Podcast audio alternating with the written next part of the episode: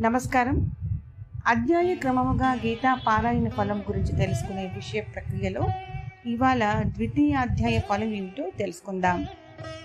శిక్షితస్తేన పూతాత్మ పతన్నధ్యాయ మాదరాత్ ద్వితీయ మాససాదోచ్చయ నిరవద్యం పరం పదం.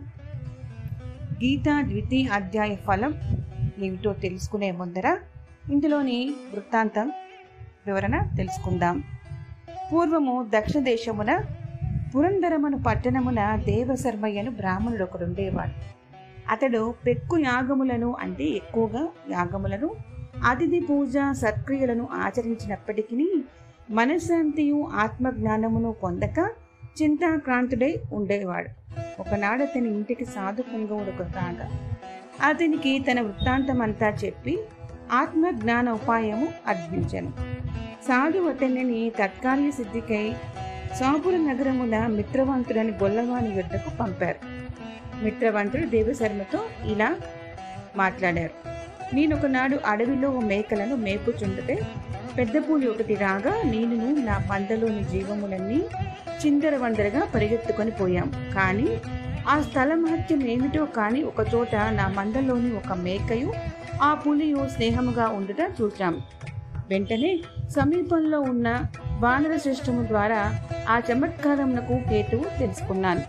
అది ఏమనగా ఆ ప్రాంతములో ఒక దేవాలయమున సుకర్మయ్యను అతడు జ్ఞానప్రాప్తి కొరకై ఈశ్వరోపాసనము చేయుచున్నప్పటికీ ఒకనాడు అతడి దగ్గరికి ఒక అతిథి వచ్చి అతనికి హితమునర్చవలనని గీత రెండవ అధ్యాయంలో ఒక శిలాఫలకంపై చెక్కి దానిని అభ్యసింపమని చెప్పి అంతర్ధానమయ్యాడు.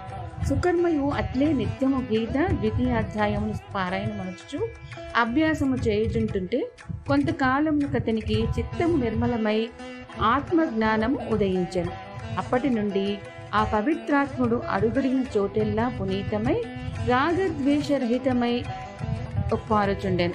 వెంటనే నేను ఆ శిలాఫలకము వద్దకు వెళ్ళి గీత ద్వితీయ అధ్యాయమును అభ్యసించి ఆత్మజ్ఞానానుభవమును పొందాను. నీవును అట్లే చెయ్యుమని వివరించాను. మిత్రవంతుని ఈ వాక్యములు విని దేవశర్మయు గీత రెండవ అధ్యాయంను పారాయణము చేయుచు మననము చేస్తూ క్రమముగా ఆత్మజ్ఞానంను బడిసి బ్రహ్మపద ప్రాప్తి చే కృతార్థుడయ్యాడని వివరణ తెలుసుకున్నాం. గీత ద్వితీయ అధ్యాయ ఫలము ఆత్మజ్ఞాన ప్రాప్తిగా తెలుపబడింది. ఇటువంటి పారాయణ క్రమములో మనము కూడా అభ్యాసం చేస్తూ అధ్యయనం చేస్తూ విష్ణు భగవాని ఆశీర్వాదము సదా కలిగి ఉండాలని ప్రార్థిస్తూ విన్న మీ అందరికీ మరొకసారి ధన్యవాదాలు తెలియజేస్తూ సెలవు తీసుకుంటున్నాను. నమస్కారం.